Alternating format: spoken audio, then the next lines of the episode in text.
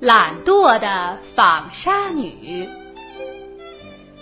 一座村子里生活着夫妻俩，妻子懒得老是不想干活，丈夫让她纺纱，她总纺不完。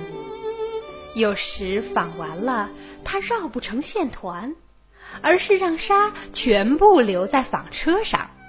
丈夫骂她，她还有理，说：“嗨，叫我怎么绕？”我没有绞盘，你先去森林里给我弄一个来吧。哦，如果就这点原因，那我去森林里砍些做绞盘的木料来好了。丈夫回答。可妻子呢，却怕他有了木料做成绞盘，他自己因此得绕线，然后还要纺新的。他脑子转了转，想出一个好主意。悄悄跟在丈夫身后进了森林。这时候，她爬到一棵树上，边选边砍木料。她呢，却溜到下边丈夫看不见的灌木丛中，朝树上喊：“谁砍绞盘木料，谁准会死掉；谁用绞盘绕线，谁准会完蛋。”丈夫侧耳细听。放下了斧头，考虑这是怎么一回事儿。哎，什么呀？随他去吧。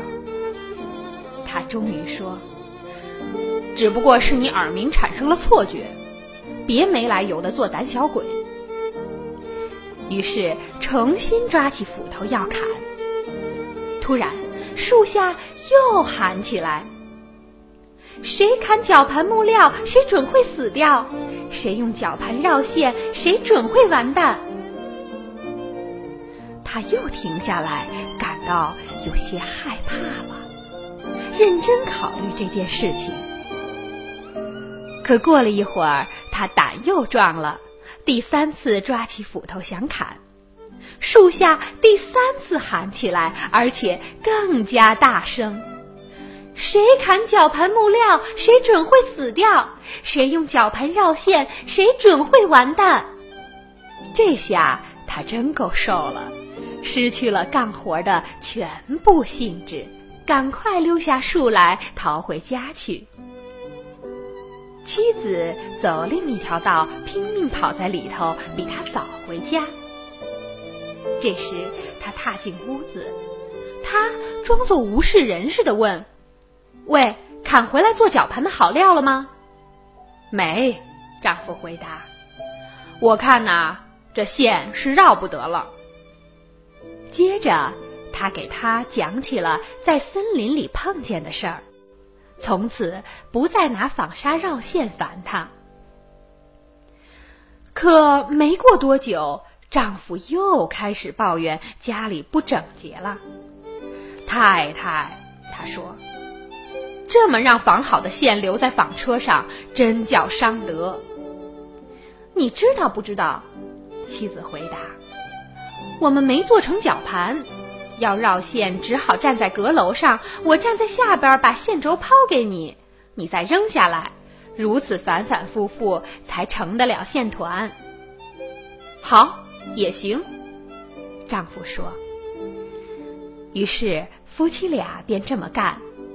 干完了，丈夫说：“线绕成了，现在还得煮。”妻子又害怕起来，嘴里尽管讲：“啊，好的，明天一早咱们就煮。”脑子里却想出一条新的诡计。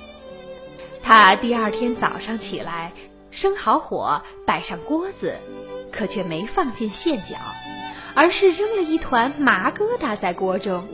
让他一个劲儿的煮啊煮，然后他去找还睡在床上的丈夫，对他说：“我得出去一会儿，现在你起来去看看煮在火炉上锅子里的纱线，可你得及时去，注意啊！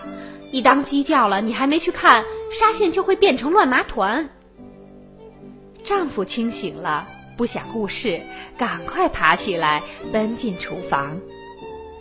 可他走到锅边，往里一瞅，惊讶地发现锅中除了一团乱麻，什么也没有。可怜的男子不敢再吭一声，以为是自己出了错，失职了。从此以后，只字不提纺纱主线这档子事儿。不过呢，你自己一定会讲，那是个顶恶劣的妻子。